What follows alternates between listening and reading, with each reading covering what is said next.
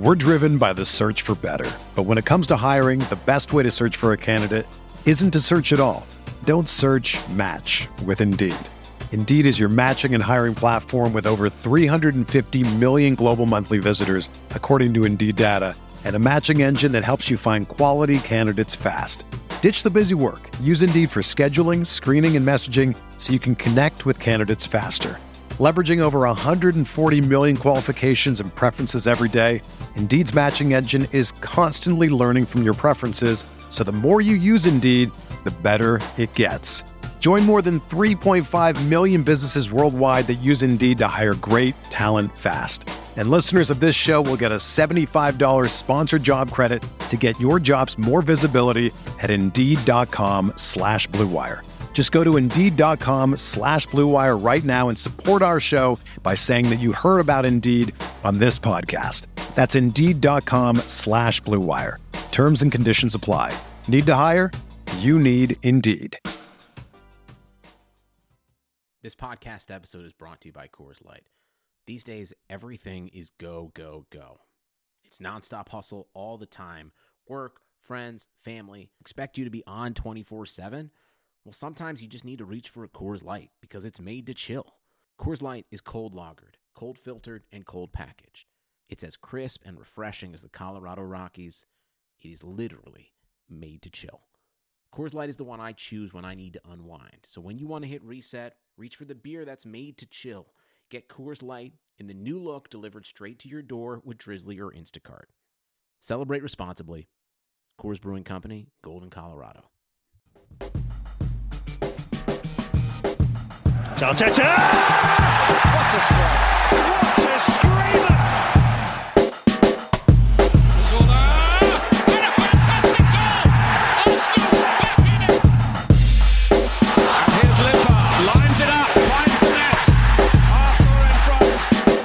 Football's back, and that means enough of these fireside chats. It's time for interrupting and jokes that don't land. This is the Arsenal Vision post match podcast. My name is Elliot Smith, and you can block me on Twitter at Yankee Gunner. That's right, little fireside chat between Tim and Clive on Friday. If you missed it, it was quite brilliant, I'm told. But I say hogwash. That's not what you want. It's not what you want at all. You want interruptions. You want bad puns. You want names butchered, said wrong, all that stuff. Yeah, that's what we're going to do questions that actually are answers and not questions whatsoever. Yeah, we're going to do all of that. And not only are we going to do that, but the hot mic is back. So, look, I do live commentary for the game sometimes, and we're going to include uh, all the podcast members in, in doing that soon uh, as the technology sorts itself out. But Hot Mic now works on Android. It works on iPhone. It is totally free. You just put in promo code Arsenal. You can find links to it uh, in, in my Twitter or the podcast Twitter, Arsenal V Podcast. Um, it's going to be fun though because look, in the past the problem is like, well, I might be missing the stadium ambiance. Well, guess what? There's no stadium ambiance. So we're going to have piped in crowd noise. They're going to be me doing the, the commentary. And I would say, why would you want anti Arsenal bias from your broadcaster when you can get anti Arsenal bias from your podcaster? That's right. So join me, Hot Mic, uh, Wednesday for the return of football. Paul's here. You can find him on Twitter at Pause My Pants. Hello, Pause. Woo! Clive's here. You can find him on Twitter at Clive PAFC. Hello, Clive. Hello, hello. I booted Tim for having the audacity to host the last podcast, and Scott will be on in the future. I keep saying it, and it keeps not being true, but it is true, and I promise it will happen. Um, so, hey guys, we got a press conference. This is really happening. Uh, he ditched the bookshelves. He went with the the backdrop. The what do they call it? A step and repeat in the industry. They call that a step and repeat. Um, and and he gave a press conference that admittedly was largely Aubameyang related. Those are the questions that he got. You can understand why Aubameyang gave a an interview pretty much expressing that he wasn't super happy. I think is the way you'd have to in um, c- construe what he was saying. You know that he wished it was done quicker, and the communication hasn't really been there. And look, he wants to win things, and any player who's honest would say they want to win titles, and that's what he's about. Um, Clive, before we get into Arteta's comments from this press conference, and, and we will spend most of the pod talking about that, uh, and maybe just a tiny little bit on Thomas Partey. Partey? Partey, maybe? I don't know. We'll see. Um, did you have a, a, sort of visceral reaction to Aubameyang's quotes? Yeah, I, I think from from my angle, I felt I didn't feel too discouraged by them, and the reason why I, I thought he was making things transparent. Think back to Robin van Persie when he said he was never offered a contract when we all heard that the other day, we just went, ah, what other rubbish. You know, so I think that's because of lack of transparency at the time. We saw the letter and we just made our own assumptions. And you never, you're never too sure what really happened. So when I saw Aubameyang's quotes, I thought, okay, you're letting everybody know. I also hold the keys. You're not saying I'm up for it, but I'm not saying I'm not up for it. It's a big decision for me. I have no offer because there was some chat about an offer being out there. And he's saying to everybody, there you go. It's up to them. And I think some of the quotes from the press conference today sort of follow on from that. It's up to the club to put it into a position where I can say yes or no. And I think he just made that clear. And obviously, we're all fans and we are like petrified, right? So that's how I felt straight afterwards. And I was quite happy with the transparency, particularly based on some of the recent ones where, particularly Ramsey, for example, where I feel there's been a level of skullduggery trying to make sure the fans are on side with the player and the club probably doing a similar thing. I feel it's a lack of transparency which drives the narrative. In this case, I feel Aubameyang is being open and honest, and I'm happy. I'm happy with that. Yeah, and it's a little different, right? Because Ramsey felt like one of our own in some ways. I mean, he arrived as a as a kid, um, went through a lot with us, a leg break and whatever. And I, I think getting Aubameyang at the point of his career where he did where we did and getting him at the point of our uh, trajectory as a club, you know, that I, I think had an influence on on how we see him and how we will see him as more of a loan, you know, more of a uh, not a mercenary. That's that's too negative a connotation, but not one of our own. A player we're lucky to have and we've enjoyed, but I don't think a player that we will look back on as you know Arsenal through and through. I I, I certainly think it's fair to say that, and so you know, if he wanted to go away and try to win titles somewhere else at the tail end of his career, I just don't think anyone feels we have the hold on him that we would have. Um, Paul, again, before we touch on the the quotes, though, I mean, Raul gave it real big when he arrived. We're not going to let players go into the final year of their contracts. It's just not going to happen. And now I think we have four of them: uh, Sokratis, Mustafi, Aubameyang, and who's the other one I'm missing? Um, there's another one, and and Ozil. Oh, yeah, Ozil, and and there are different circumstances with all of them and different quality levels. But you know, I think it speaks to the problem we have at a club. the The irony is that you know we never cratered when we sold Cesc, sold Nasri, sold Van Persie. You know, we we bought other young talent. We bought some players. We bought Ozil. We bought Alexis. But once we started losing Alexis on a free, essentially a swap for Mkhitaryan, and losing Ramsey on a free, and losing players, you know, without getting value, and overcommitting to Ozil because we were scared to sell, that sort of seems where the trajectory went wrong. Is this a huge moment for you vis-a-vis Raul showing his nous and, and his ability to, to navigate these challenges? Um, and, and, what do you think is the right thing for Arsenal to do uh, to protect our long-term well-being? Is this a huge moment? No. Hmm. Um, uh, I mean, I guess, but there's an inevitability about this, I think, and it go- extends beyond Arsenal. I mean, other clubs are doing better at this, and they're executing better than us. Um, but not all clubs. Um, the the like you can't defy gravity to some extent, and it was Arsene a few years ago, maybe, who was the first to say, "Hey, you know what's going to happen in this whole the way contracts are now and the way football's going, more players are going to run it down to zero in terms of their contracts. They're just going to see their contracts out because that's the way the system is now tilted. So, I mean, I I approve of Raul's take that, um, you know, never let it go into the final year, blah blah blah. But what can you do? Let let's say that Pierre Emerick Aubameyang's valuation of himself self is significantly higher than Arsenal's. What was our choice last summer, or uh, in the January window, or in or any time in between in terms of contracts? Um, I'm not sure what the material difference is, but it's quite apparent that if you're a really top level player who scores a lot of goals, playing for a team that's lacking in the success department has funds, but they're very limited. Who has the power? Who determines what happens next? To a large extent, it is the player and his agent. and then you throw in the potential difference in how they value themselves post COVID 19 arriving. And I bet that gap's widened significantly. I do think it was very encouraging that Arteta was so upbeat. Uh, I mean, the guy's either deluded or he can genuinely see a part, path forward, or or maybe it's just the right thing to say when you're restarting the season with 10 games to go and everything in the balance. But um, I there's only so much. Uh, I'm not say, saying Raul's beyond blame. Of course, he's not, and we've generally executed po- poorly uh, in contracts. But whether you're Saka or you're Pierre Emerick Aubameyang, uh, if you were really talented or score a lot of goals, um, then you, the cards your your hand of cards is a lot easier play than the other side. You you got the moves there. Um, and there's still the other side of it, which is you don't want to be losing the only guy who scores any goals for your team. But if it brings in money, Arteta may look at it and say, well, you know, Aubameyang's one more player in our team who is who has abilities and limitations, and if I lose him, uh, if if I can get another good option coming in, I may be able to get a player that suits me in terms of style. So there's a whole other conversation to be had there, but I don't think it's yeah, I guess that's it. You can't defy gravity in the market unless you got unlimited budget or you're extremely successful. Mm.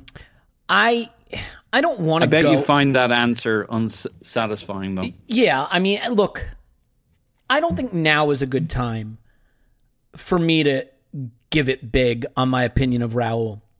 I, I think were I to say that he is a worthless grifter uh, a fraud with a deep voice and no substance. I feel that that would be potentially uh, hyperbolic and, and unwelcome.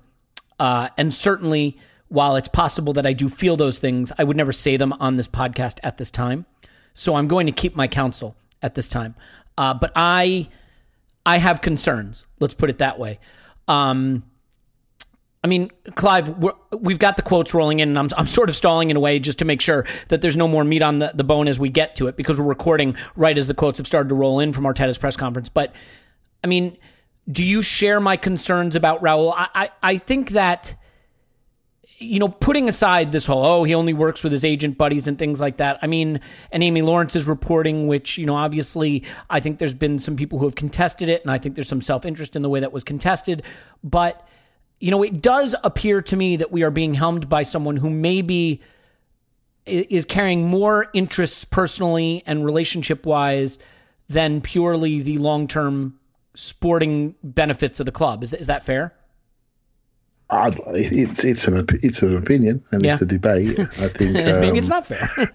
and you know the way I see it, myself and Tim will speak about it the other day. I thought it was really.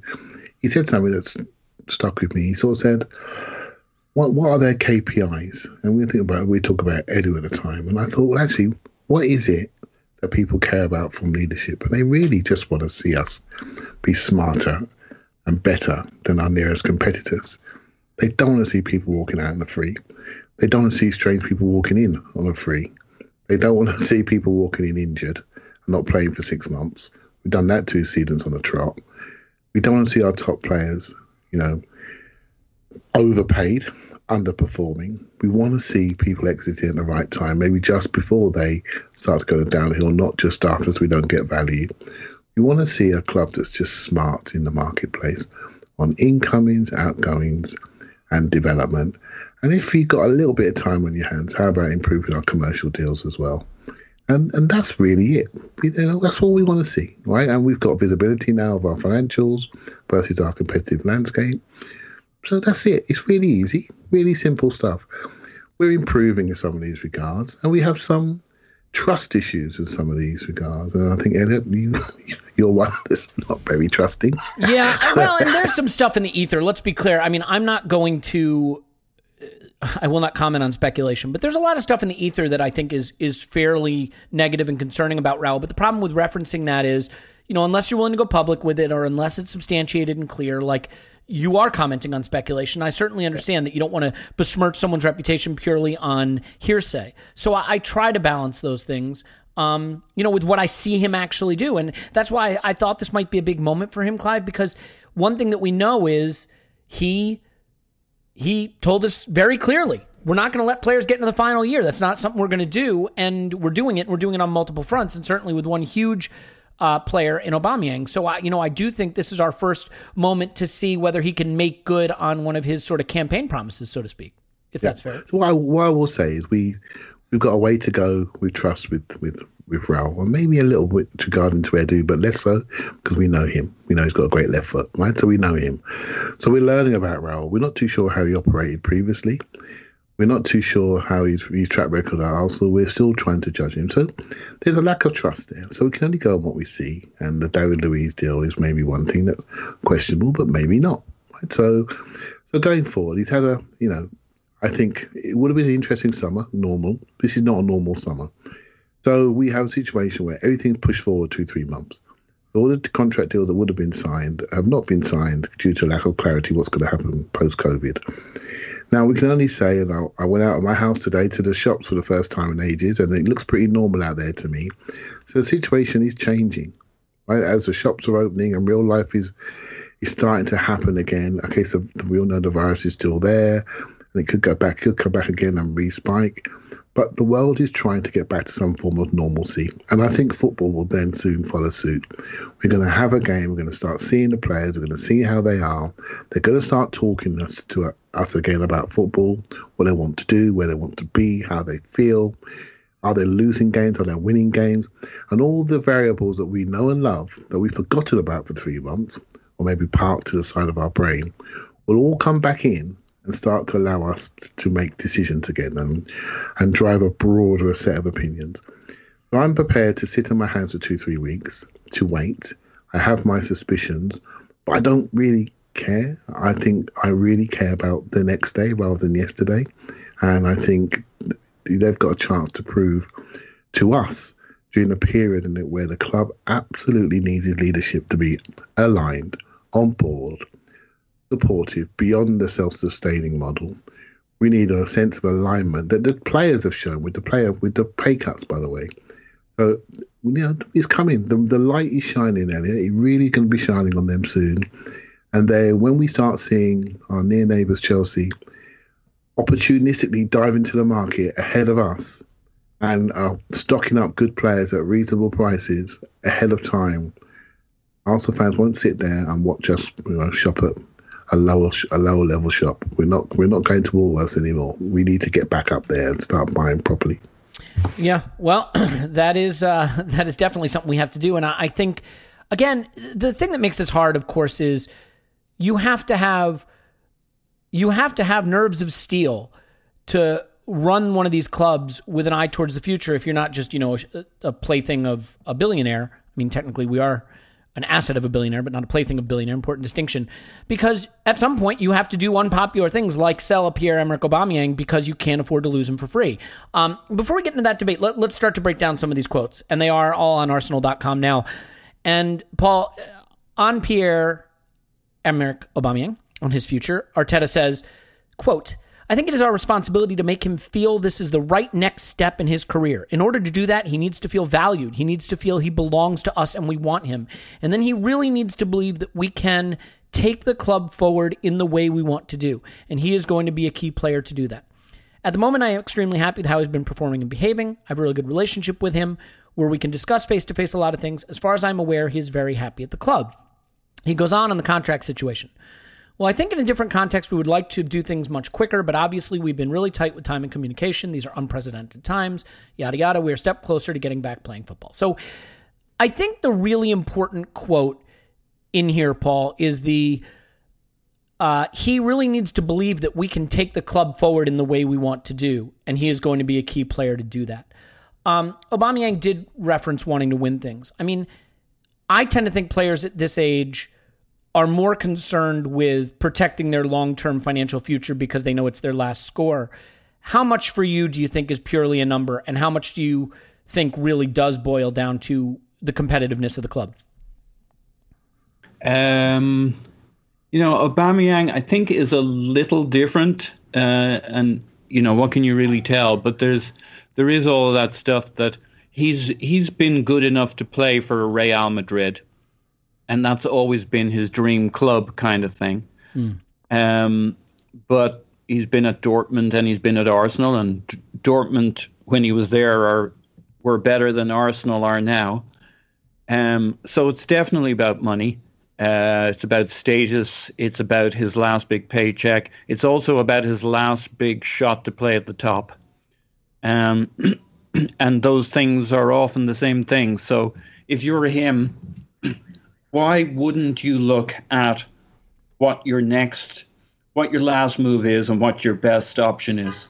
And in looking at, for example, the Real Madrids of this world, maybe a deal comes off for him that he likes, or maybe it doesn't, but it won't hurt his negotiation with Arsenal. so, how's it turn out? Maybe he doesn't even know at this stage. On the other hand, he who lives by the sword dies by the sword, and unfortunately, the sword is held in Arsenal's hand in the sense that we got this guy under very similar circumstances, which is a few years at Dortmund, quite a few years, um, proving his worth to the club, and then looking to position himself to get a better move elsewhere.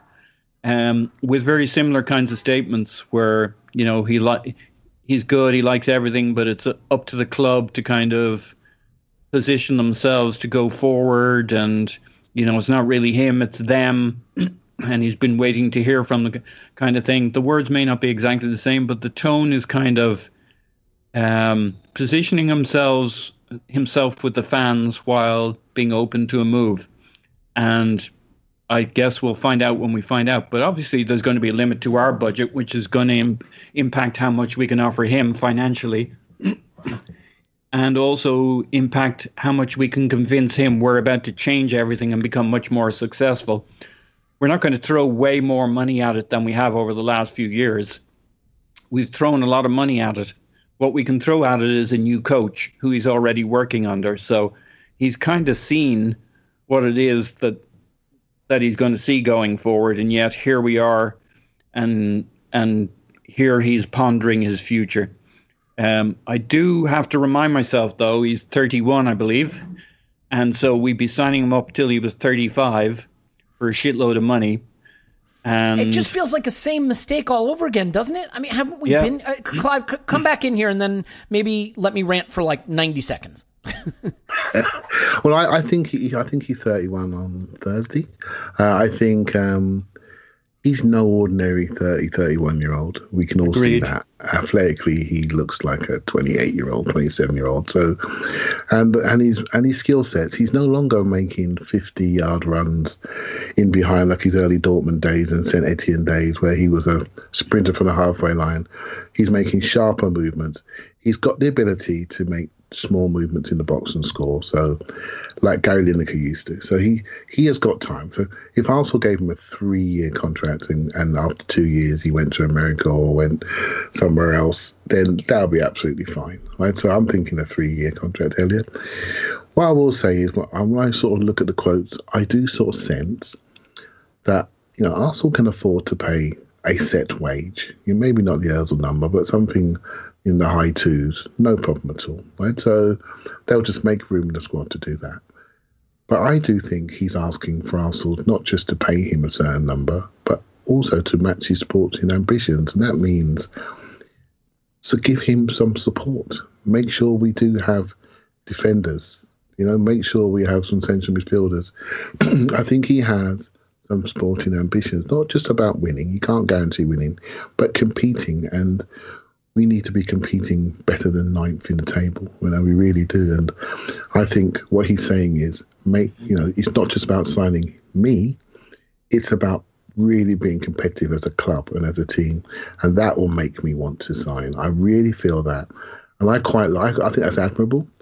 You know, I think it- it's not. You know, anyone can just take their wages. You know, we've got a certain person doing that at the moment. Anyone can take their wages, how much do you care about the overall group and its overall competitiveness? And you should be driving that while are you're in a position of strength.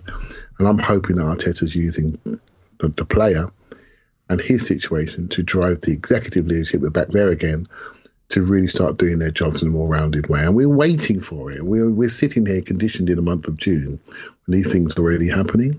They're not happening. We are we're literally three months behind. We're in March. But our brains are saying we should be doing something soon, and it, and it just isn't happening. We just have to we have to adjust to that, and um and I'm afraid, mate, we just have to trust and hope it works out. And Yeah, can I I- nip in just before Elliot's rant? I, I mean, think, it's it's probably the only sensible thing to do. Yes. um, because I Clive was See if hinting we can at calm him down, Paul. Calm him down. Uh, I've I've had a lot of on that. caffeine, guys. I'm not gonna lie.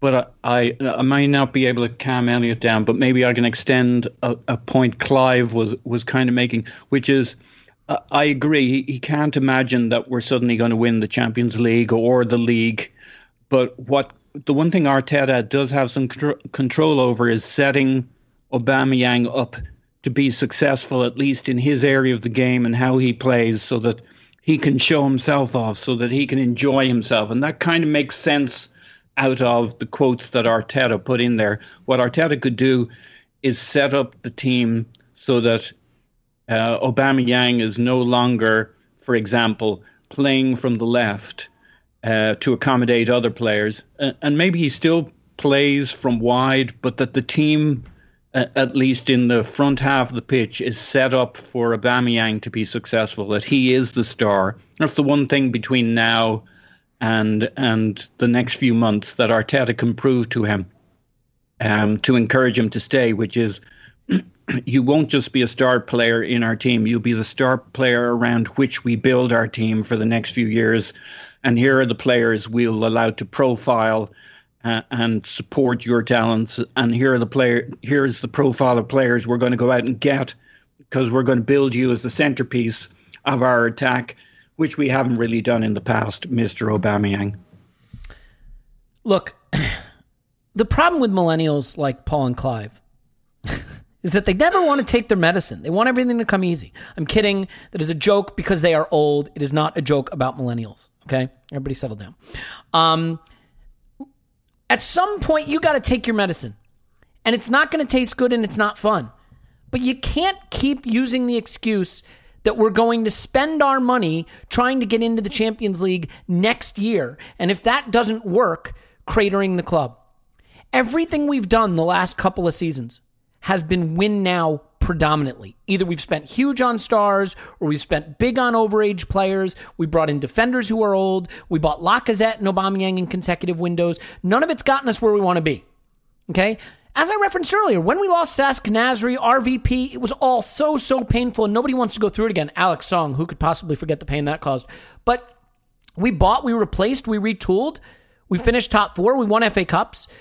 The rot sets in when you plan short term, and keeping Aubameyang. You know, look, I agree with you guys on one thing. He is an athletic freak, and he is going to be good longer than most. But if you give him four years at 220 grand, you probably have two years of dead money or at least one year of dead money. And he's not going to score 26, 27 goals in the Premier League at 33, 34. He's not. You know, time is undefeated, right? Father time is undefeated. Never has it has it been any other way. And so I think I love Aubameyang. If anybody listens to this podcast, they know he's like my favorite player in the team by far. He's the best player we've had since he's arrived. It would be a pain to lose him. But losing him with some money in our pocket that we can use to try to build a winner down the road beats losing him for nothing, or worse, losing him for nothing, having given him tons of money we needed to allocate other places at a time when he is moving into a declining period of his career. You just have to take your medicine at some point. And the reality is, no, we're not going to win the Champions League. We're not going to win the Premier League. We can't match his sporting ambition. We can't promise him that. And I'm not sure I even buy it. A player going into his, you know, 30s, it really into his 30s, not even just entering them, wants a contract to get paid because he knows it's his last one. And so I don't see how we can do it. And there are people going to say, oh, well, where would we be without his goals? Well, where would we be without his goals and no money to replace him? You know, maybe you don't get an Aubameyang back because there aren't many Aubameyangs, but you get something. You know, when signing him for another contract, because you think, well, this year we'll claw into the Champions League. Well, we had him this year, and we're sitting ninth in the table. It's not, and I realize that there's an Emery factor and the Arteta factor and all that. I- I- Again, I just don't think it makes any sense to keep trying to push the boulder uphill one season at a time, only to have it crush you, rolling backwards under the weight of the bad financial commitments you've made, especially now when money's at a premium. So, Right. yeah, yeah, and because then I want to get to the Saka quotes and some of the other stuff, and and uh, zero in on on a few other things Arteta had to say. Yeah, yeah, what you said there makes perfect sense, and fiscally it makes brilliant sense. And when we lost all those previous players, at least we got some money back from. them. We didn't like where they went, but at least we got money for them. Yeah, and probably you know? not So, enough um, to be fair, but Uh, But we had something to rebuild with, right? So um, we didn't, you know, we we, we got Giroud, for example. I'm not wishing to start. No, we got again, Alexis. but- we got Ozil. We got Alexis, You know, exactly. I mean, so, and I know nobody likes those guys right now, but for a while they were pretty darn good. Yeah, and we we reinvested, and players come and go. You know my view. Yep. Players, you know, there's always another player around the corner, and I'm on, always on YouTube discovering new players. What I will say is, whatever we decide to do, somebody big is going. So if Aubameyang stays, Lacazette's going.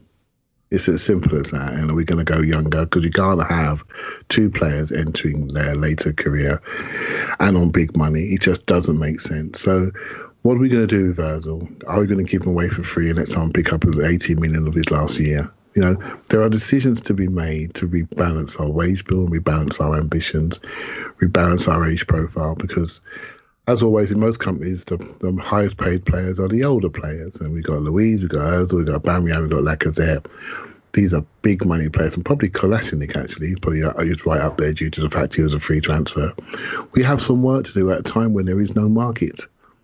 This is going to be interesting. What do we do? This isn't a normal year. What do we do? There could be a situation where a club may offer 20 million for a Aubameyang, and someone may say, "Do we keep him and then let him go for nothing?" Because the value of him for one more year is worth that 20 mil. Can, can I make one point on that just real quick though, Clive? We Yes, can't mate. pretend the market only affects one player, right? So if Aubameyang's only worth 20 in the new market, his replacement that we'd be looking at isn't going to be what he would have cost either. You know what I mean? If the 20 if we get less selling Aubameyang, odds are you can use that money to get more than you would have previously. You know what I mean? It's not like Aubameyang's value plummeted, but everybody else has stayed the same, you know. The, Yeah. the interesting thing, though, might be liquidity in that there may not be a lot of players in the market. Fair enough. Yeah, sorry, Clive. I interrupted though. Uh, uh, well, that's what I'm here to do. It's I good. It's good interrupt. Good interrupt. And I think that w- the way it always works, though, we tend to sell cheap and buy expensive, right? So Yeah, um, weird. this is a, we're back to we're back to Raul again. Or, so we're back there. We are just everyone seems to be nicking our players, but when we go in, we pay top dollar.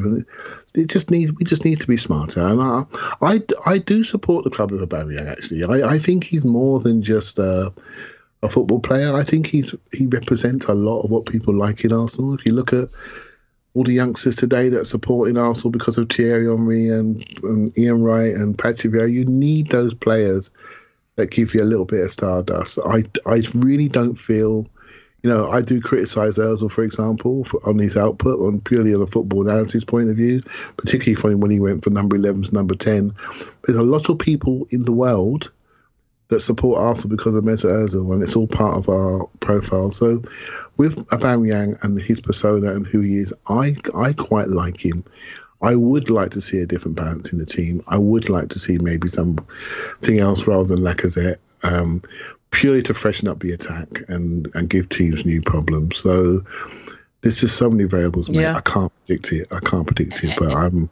And this I'm, is where I'm I, prepared to go either way. Sorry, and this is where I kind of wish we had a Sven or something because I would sell Aubameyang and I would let some guy with a spreadsheet buy us a 15 million pound diamond in the rough and hope for the best, and and let Martinelli play more as striker, and use Saka on the left wing and give Nketiah some minutes, even though I'm not a huge Nketiah believer, obviously, but you know, go for it, see what you can do, um, build for the future. I mean, just to put in perspective how wrong we get it sometimes, not not me, but other people.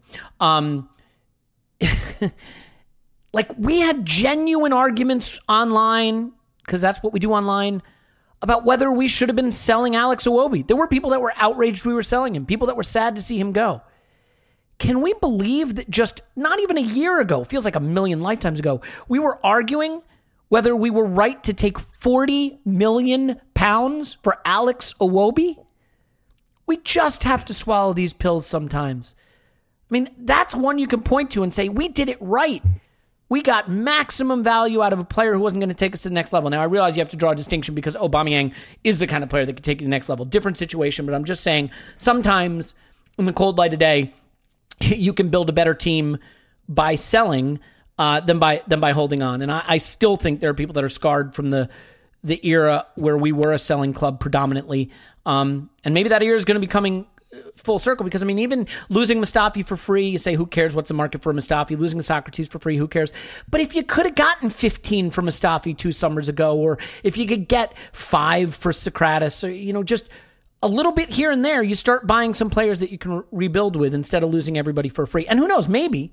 Maybe players will use Bosman's, Bosman's, whatever more, and it will be less in control of the clubs, and it will be more of a pure free agency type model like we see uh, in some American sports. So, uh, a few other quotes. So, let, let's touch on this one because not enough angst yet. Let's get angstier. Asked about Saka, Arteta said, We are trying as a club to finalize the deals that are more urgent and are a priority for us. The ones you are talking about, Bukayo and Oba, they are both really important, not just for now, but for the future of the club as well.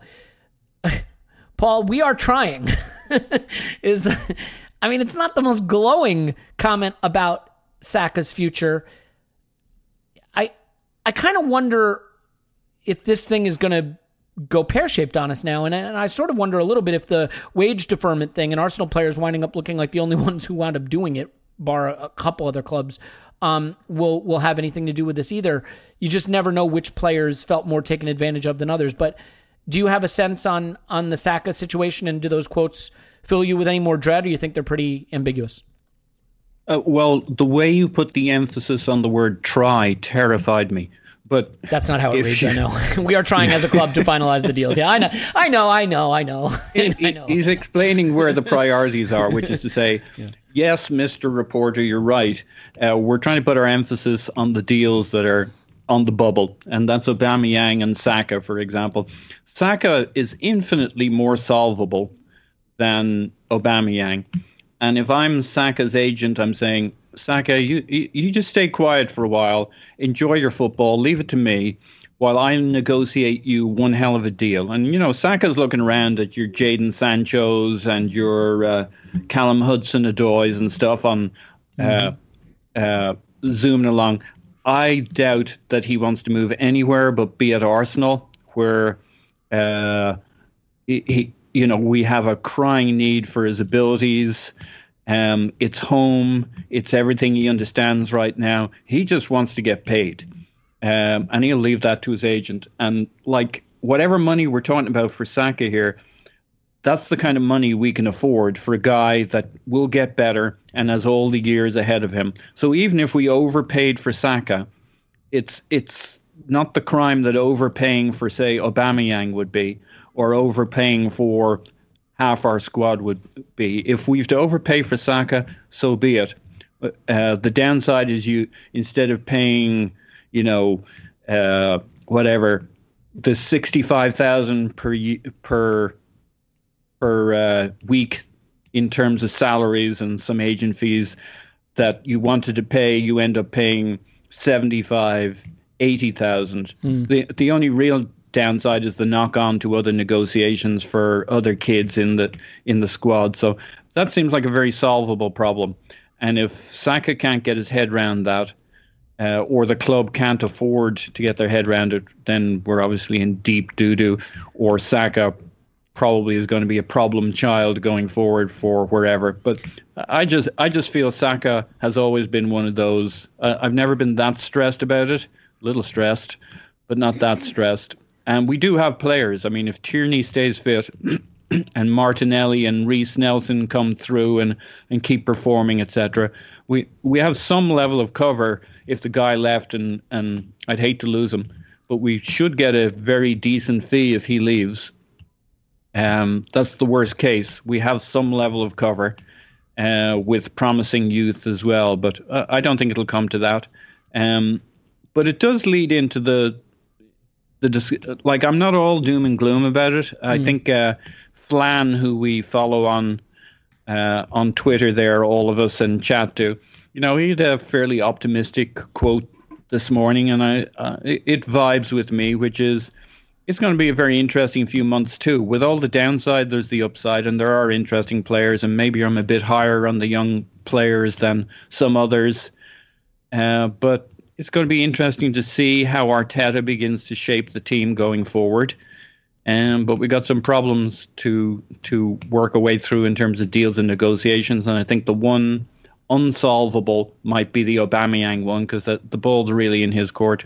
Yeah, look, I, the one really cool thing about the extra substitutes and all the games coming thick Yeah. and fast, we should get a really good look at the young players. And Arteta should make it, if it's not mission one, probably mission two, priority two, should be to really feel like he knows what he has with some of these young players by the end of this period.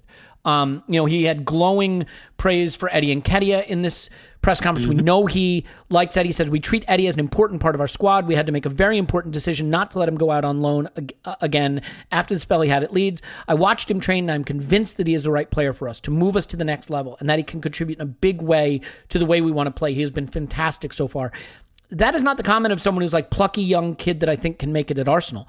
That's a comment that says more like could be our striker. You know that that re- it really feels like he believes that.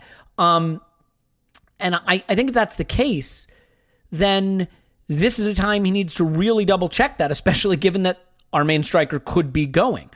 Uh, you know, and he, and he does say that with the extra substitutions, you know, we have to use the young players. We have to use them. We have some really talented young boys that are asking for chances. I'm sure at other clubs the situation will be the same, and I think at some stage we'll be forced to use some of them with the amount of games that we're going to be playing in that space of time. So so yeah, this is this is really the chance. Clive, you know, one thing that I think with Saka that we just have to, another bitter pill we have to swallow. And one of the reasons you can't be giving 31, 32 year olds 220, 230, 240 is the days of being able to give the young British kid from your academy 40 grand a week to keep him when he's breaking through are gone.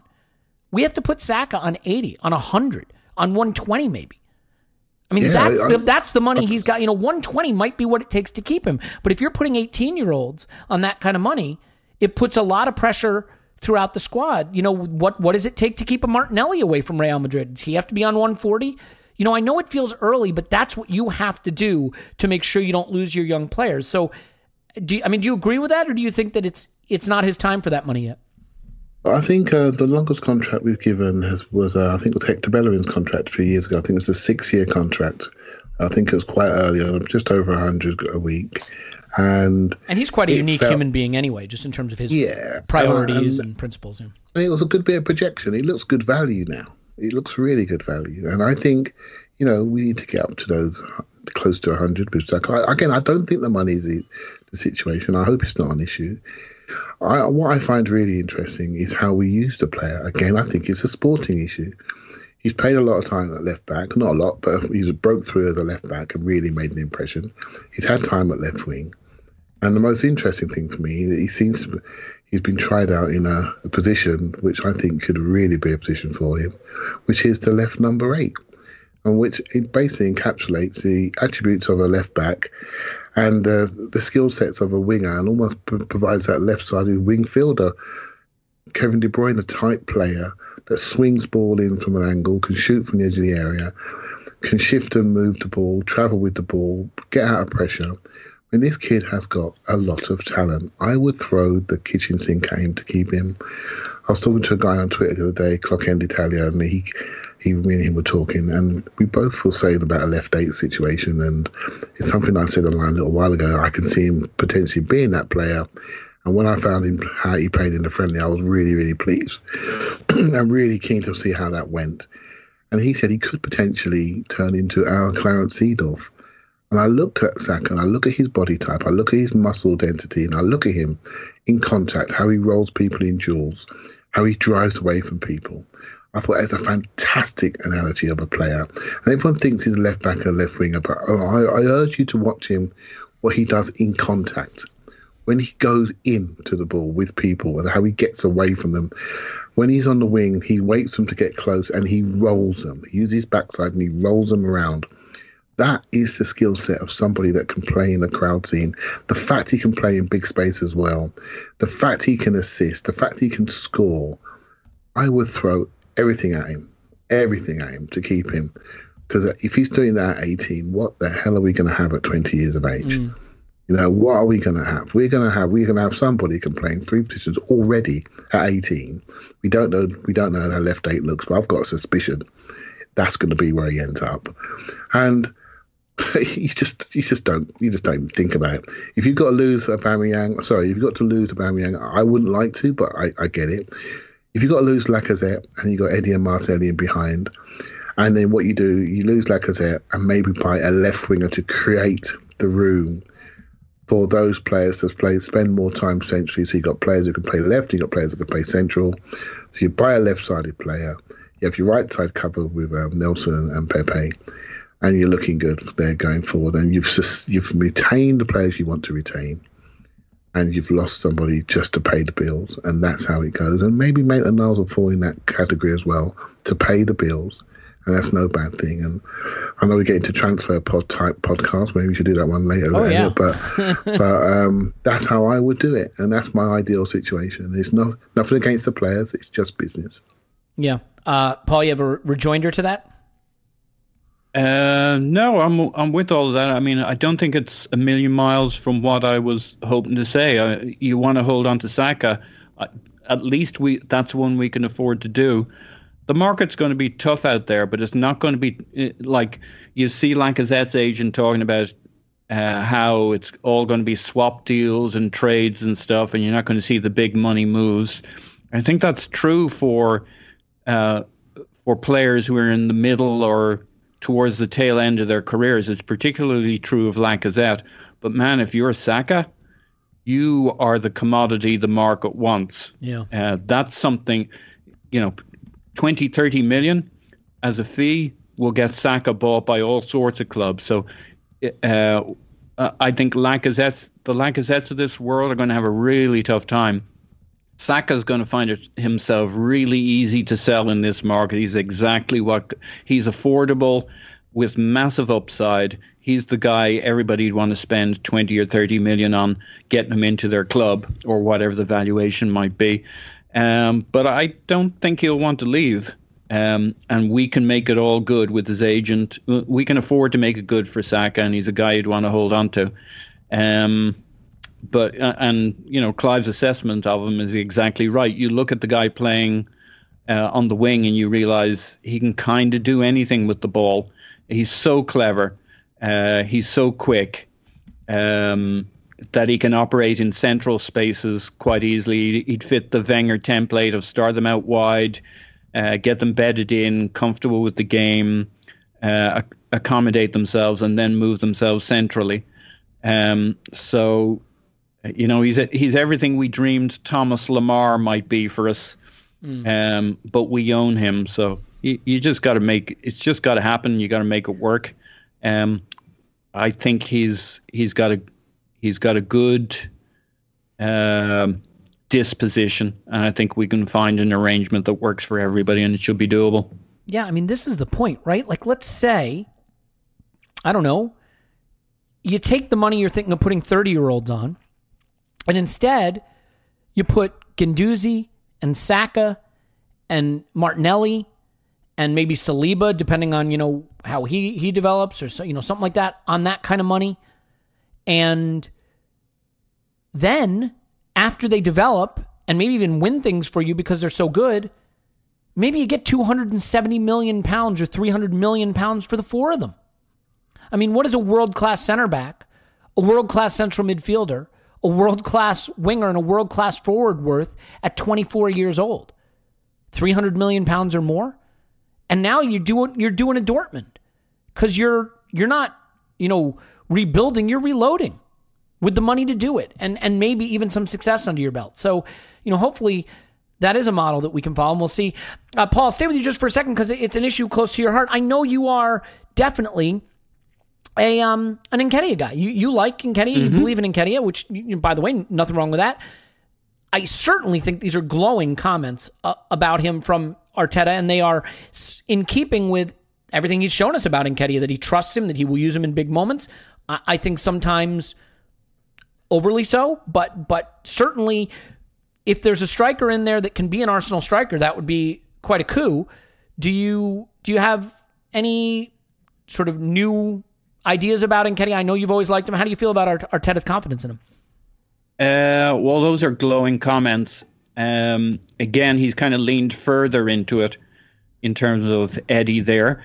Um, makes me think that we have three strikers right now, and Arteta will be happy to go through the next window with two of those strikers. If he kept Aubameyang and Eddie, he'd be pretty happy. Uh, that's what those those comments say to me. And uh, with Lacazette and his agent kind of implying they're looking at their options going uh, in other places, um, it tells you that what he sees in training and maybe ha- you know I think people think of Eddie as a goal machine, which he could be, and and for us at times has been kind of in lesser games, lesser competitions.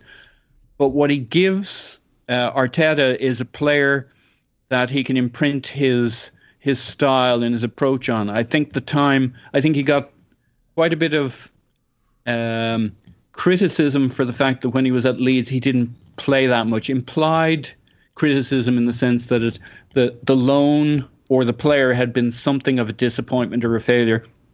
And I always felt differently about it, even if he only played a few games, and he played quite a few in, at the end of the day. He played half games, full games, uh, games uh, in cup competitions, etc.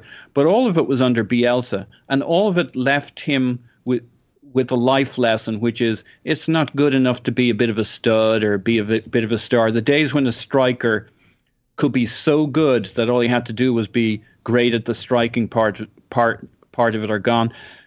There he was dropped for Bamford on a regular basis, which to be fair, he was the established player, it was already in place, he was on contract, uh, long term versus the loanee. Eddie comes in trying to make the grade. Um, but what he learned was it wasn't good enough to be more talented than Bamford. You had to operate within the system and give every other player on the pitch in the uh, at least going forward and and to some degree in defence, you had to do the work that justified your ro- role on the pitch. And I think Arteta will really enjoy having an option like Aubameyang and an option like uh, as a striker, uh, doing the work, uh, understanding the system.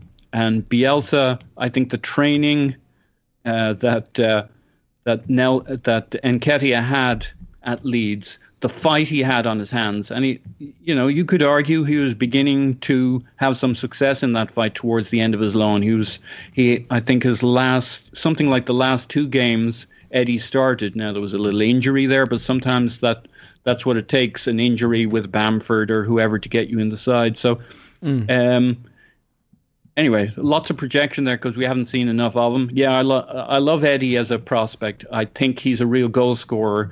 But I think what Leeds impressed upon him and what Arteta will leverage is the fact that he now understands it. Sometimes goals ain't enough, or or the hope of goals isn't enough. It's what you do when you're not scoring goals that will get Eddie on the pitch. Yeah, and look, I I would say this, and, and Clive, I'll let you have a word on him as well. But I, if you wanted to lump three players together for me, Nketiah, Willock, and Maitland Niles, I am a skeptic on three, all three of those in that I don't necessarily see any of them being Arsenal quality. I think Maitland Niles should be sold now. Uh, get the 20 million if you can, similar to an Iwobi situation. Don't fear his upside. Collect on him. I don't think Willock will make it. Now Willock is interesting because physically he's he's quite an interesting um, body profile for midfield that we've lacked, and he can score goals from midfield. But I think his passing, his technical skill is not enough. I don't think his tracking back is good enough for midfield. And Nketiah is interesting because as we've seen with Lucas Perez, even a mediocre backup striker can cost you a lot of money and still not be very good. I don't think his ball skills are particularly good. I don't think he's a great passer, but if he can get you eight goals a season and you own him relatively, you know, and he, it's not expensive, you don't have to go out and overpay for him. Having a second or third striker who can get you eight to 10 goals in a season and not paying for that is hugely valuable. Not to mention that strikers mature later in their career, and so you could sort of stick it out with him. I think if I had to ride it out with a player, the one who gets goals is the one I'd go for, and that'd be Nketiah, and then I'd probably sell the other two and reinvest. So, Clive, I mean, how, how do you, you feel? Sure, his ball skills aren't good. I'll, I, will leave that to you and Clive. I don't but. think he's a great passer. I really don't. And I mean, I, I, I, you know, obviously with any of these players, we have very limited sample sizes that we're drawing from. So I, I admit that any conclusions we draw about any of these players are, are based on limited access to to what their capabilities are. But Clive, I mean do, do you tend to agree with that assessment that if you were going to put, you know, if you had to back one of those kind of players that that's on the more of the fringe of the young players, not the superstar breakout kind of players, that you'd go with the guy who can get you some goals and have a role as a backup striker? Yeah, I like I like all three players. Um, I do sort of agree. I think the one that really interests me the most is Willock. I think he has. I, I enough, there's a video out on him today um, by a guy called Brazil Scout, and I, I posted it out and got a lot of responses on it. And um, Hey, Clive, I- can I ask you a question? Guess how many appearances Willock has, has had for Arsenal this uh, season? I was astounded. I'd It's high. About, about twenty. 31 in all competitions. Wow. Now- there you go. It might be three minutes of four minutes, but it, it's amazing how useful, e- even in a limited sense, he's been. So, sorry. It's okay. Um, look, I, I think he's a talent. I'm getting I'm getting used to. I'm starting to look. I look back at a lot of games uh, while we've been on lockdown, and a lot of our good moments, Willock has been around it. A lot of the games that we won, Willock has played in. You know, so or had decent results in or decent performances in. He's been around. I watched the two games at Anfield, fair enough, and have a look at those again if you can. I know we lost one and we lost them both actually, but have a look at those games again and look how he competed against very hard running Liverpool team. And he's doing that at a very young age. He's got the ability when the ball comes to him, he challenges his opponent. He uh, challenges his opponent immediately. You know, it's like an instant thing. I'm going to take you. I'm going to take you backwards. I'm going to run you backwards. I'm going to flick it round you, get it back. Everything's on the go. Everything's positive. Everything's go forward. There's so many players that pass square have good stats, but he's prepared to nick it, move it around the corner, flick it around the corner. And we just had a player gone to Juventus to do that sort of stuff, and we used to criticise him as well, right? So, so I think this boy has got something, and we just have to wait to see him develop. But the problem is, in our current system, people look at him and say, "Well, what is he? Is he a ten? Well, he doesn't keep the ball like or doesn't pass it, hasn't got that trickery. He scores goals from attacking midfield situation. To me, he's a free eight. He needs to be one of the eights. And it's funny enough, the other day in the Brentford game, they played Tobias deep, they played Willock one right eight, and they played uh, Saka left eight. And that's Arteta. I, I already like him, but I mean, he's just thinking straight away, that's the player you are. You're you're a young tearaway Jordan Henderson player. That's what he used to be when he was at Sunderland and breaking through, breaking through, scoring. Looks rough around the edges. One good pass, one bad pass. But you've got to see beyond it. You've Got to see beyond it. Look at his age. Look at what he's doing. Look at the goals he's scored. Look at the teams that he's trusted against. That's full of potential. Absolutely And imagine him filling out a little bit. Like Yeah, he's exactly. he's very skinny. Imagine like muscle and bulk. Look at the plodders that play at big teams. Your Eric Dyers, okay, you won't get too excited about them, but look at a number of the midfielders uh, Tottenham have used over the years. Hey, whoa, whoa, whoa! Let's let's not do that. I think when you when you when you're assessing young players, look at always look at look at Eric Dyer. I've always been critical of Eric Dyer, but you look at his legs; they're like tree trunks. There is no growth. There's no potential. There's no movement. He's got shoulders the size of a wardrobe. There's nothing there. He can't keep up. He can't look after the ball. He can't look after the ball. He plays safe. He can't run backwards, and when he runs forward, he can't stop. He's not agile. He's got a smashing shot and a smashing free kick, and, he's, and he can head the ball in the box. That is it. There's nothing there. There's nothing in the future. You look at Willock. Look at look at his body shape. Look at his type. Look at his pace. Look at the slimness of his legs. Look at his agility. Look at the tricks he has. Look at the various tricks. Left foot goals, right foot goals. He needs to work on his recovery defensively. He needs to do more of that. He's 20 years of age. He's not perfect. Absolutely not. But my goodness, that and yet the is managers exactly use him, right? So Yeah. like he, he's he's listening. Uh, they feel some level of safety. Now imagine him just filling out and being this solid lump who's mobile, etc. We don't have another player remotely like that in our squad. Somebody who's mobile, large, physical, um, takes instructions, can learn. So I, I don't know. I'm with you, Clive. I don't. I don't know about Willock, but I certainly haven't written him off the way certain people around here have. I've Hmm. always felt this way about I- him because I, I used to think back and think, well, why is he getting so many minutes? He's no good. You know, just a couple of years ago, I think, why is he ahead of Maitland Niles? He's no good. I think, why is he getting ahead of Marcus McGuane? I can remember saying it. Why, why isn't Ben Sheaf getting minutes? Why is this kid getting minutes in the in the League Cup teams? And I generally questioned it, and then I've started to look at him a bit more closely, and I'm thinking, you know what? I can see it now. I can see it clear. and uh, it's something I, I, I, when we record, record this one, we're recording it, but in a few months' time, let's have this conversation again and let's see let's see where we are because I've got a funny suspicion we're we're going to be pleasantly surprised. Yeah, I, I I'm very excited to watch. Look, one thing that's funny when we opine on a podcast whether or not we rate a player, that's not us opining that we don't want them to succeed. It's just whether we believe it will happen. I mean, yeah. I would love for Willock to be the new Ramsey Vieira hybrid. Um, you know, I would love that. New Eric Dier hybrid. Fuck that. Absolutely not. Like, I want to be clear about something. Eric Dier is a very, very, very, very, very, very bad player who is bad at football and is not good, and no one should aspire to be him because he is so bad at football. Okay, I don't know if you know the problem is I do sometimes I feel I'm too nuanced on the pod and and my mm. message is lost. So I've tried to be a little more clear there, but maybe it didn't get through. Um, all right, fi- final final thing here. So Arteta had a funny line uh, planning for Manchester City. I can't believe it. We got a game coming up, folks. Um, he says, I have to focus, uh, blah, blah, blah, blah, uh, uh, da, da, da. I have to focus and I have to try to convince my players to focus on what we have to do. We cannot control everything that Man City does. It's impossible. Even if we want to, and I will drive the players mad in order to do that. So I just try to convince them on what we can do to try to beat them, what is the best plan possible for us to have the best possible chance to compete in the game and to win it. Let's see how much we are able to do that because it, here it's easy, but to go there on the pitch and show up for 96 minutes is different. Uh, you know why I like this quote? He's acknowledging that you will drive your players crazy trying to control everything the opposition does. Remind you of any coach that was here before Arteta? I think Emery did drive his players crazy trying to do that for every game. And I, I like the idea that he's saying, look, you know, they're a tough challenge and they are, but we're going to focus on what we have to do. And, um, you know, that is certainly something we're looking forward to.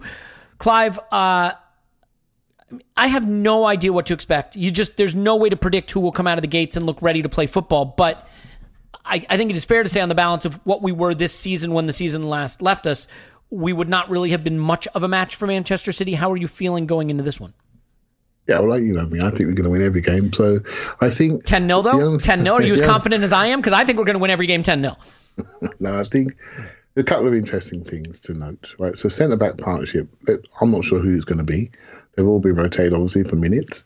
It's going to be interesting to see who he picks. Will he go with Luiz and Mustafi, which potentially was his first choice pre the lockdown? Or will Mari get in and Luiz flip over to the right hand side? So that's going to be interesting. If you noted that Granit Xhaka really hasn't had any minutes or at all, I'm not sure if he's injured. I haven't read anything, but if he's not playing, we're going to look quite young in centre midfield. So Guendouzi comes into that, Maitland Niles comes into that, Willock comes into that, Torreira's probably a little bit behind fitness wise. Ceballos comes into that. So we're going to look quite young and light in central midfield. That's going to be. I wish I looked young and light. Just just as an aside. That's going to be a problem. Okay. No, in, in wider in in you know. At, hence why maybe he's looking at Saka inside for a bit of you know maybe I'm not too sure what we're going to do four two three one or four four three, four three three. Sorry. And obviously up front, we, we're pretty well stocked up front wherever we decide to do. We've got enough rotation players there. So for me, it's a central defence partnership, what he decides to do. But most importantly, centre midfield. I think wherever we think about Xhaka he's a constant. And we've grown used to him. And he flips into that left half position really nicely in, in the pre lockdown system. I don't see a replacement for what Xhaka does. And the closest is probably Ceballos. But he needs to be in an armchair, cuddled with people around him because he's not very leggy. So we had that's my worry for the Man City game because their midfield is pretty good last time I looked. So that could be a worry. Mm, Paul, I, I assume you have no no such worries. Um, no. So I, I piece, piece of piss, a, as they say. No, no. This this this will be all of the piss. I think we're going to get drilled. all of the piss. Yes, okay. it's going to be like a a constant bath and shower of piss. No, we're we're going to get drilled by by the the only thing we have in our favor is if they've been out so long they're not quite firing in the final third and they don't put their chances away. But they're they're so far ahead of us, uh, just in the fact that it's kind of the first game back. They've an established way of playing. They have a bunch of players that can play within that system, so we can pick the players most ready. Whereas Arteta has all three problems. He's got to pick a team that can play but also stop City. So Uh, his options are limited. His players are, are limited. If if the right players aren't at the right level, he's even more screwed, and he doesn't know what he'll get if he does something different. You know, uh, uh, Guardiola's team have been through every iteration. He has two, three players who can play any role he wants them to play, and everybody knows how they play at the club. Um, this break for us would have done us no good because now your players will be confused between uh, pre-Emery, Emery, and Arteta in terms of the roles, etc. I mean, sure they're doing it in practice, but it ain't the same as in the heat of the game. So I, I just think we'll, this is a game too soon for us. Mm. It's a throwaway game. It's just as well. You know, we were never going to win this. We were we rarely, barely had a chance to draw this game. Um, I think our chances of drawing are better than they would have been in the in the pre- previous regular season. Our chances of winning are minuscule as they were before. So no worse than it was before, but I still think we're going to get drilled. Yeah, I mean the one thing I will say about it is this this all feels like a free hit in a way. Yeah. You know, um, and and I don't know if that makes it better because the pressure's off. I don't know if the lack of fans in the stands and the young players, you know, will just adapt better, or maybe being a little more loosey goosey against a team that is so ruthless. You know, that extra 5% of focus that you struggle to come up with will absolutely torment you against a team that is, you know, really a well-oiled machine, right? And and maybe they're not. Maybe that maybe that's the benefit. Maybe it's that the automatisms that you see under Pep Guardiola aren't really there um, yet. They're not back to to full speed. So to your point, it's hard to know what we will see. Um, I do think that I can't explain why, but it doesn't feel like there's a ton of pressure right now. Um, you know, and and and maybe that's because what what attenuated connection we had to, to playing for Champions League now feels even further away in the context of what's happened with the season. So I don't know. We'll, we'll have to see. I think we can leave it there. Don't forget, Hot Mike going to be doing live commentary of the game. Uh, with crowd noise and all that, fake crowd noise, just like you'd be hearing on TV, and you won't have the usual anti Arsenal bias on the TV. You'll have it on Hot Mike. Uh, Paul's on Twitter, Pause my pants. Thanks, Pause. Woo. Clive's on Twitter, Clive PFC. Thanks, Clive. Thank you very much. My name's Alex Mythical Blackman, on Twitter Yankee Gunner. Give us a five star review if that's still a thing. Sign up for our Patreon. We would adore you if you did that. Um, although I know these uh, times are not always easy for everybody, and if you can't do it, uh, absolutely understand. Just happy to have you with us here. Um, we will be doing our transfer specials with Clive and and some other uh, experts coming up uh, as the summer draws closer. I guess it is sort of summer already. We'll see, and uh, we may have a surprise inclusion, a regular supply, surprise inclusion to the pod to announce uh, in the near future. So stay tuned for that. In any event, now I can say it. Now it is upon us.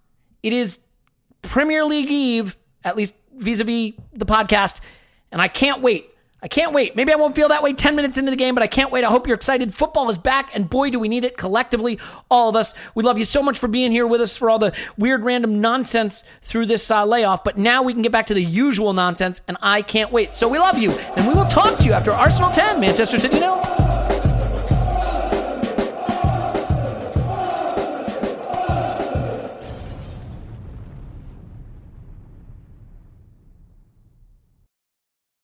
Everyone is talking about magnesium. It's all you hear about. But why? What do we know about magnesium? Well, magnesium is the number one mineral that 75% of Americans are deficient in.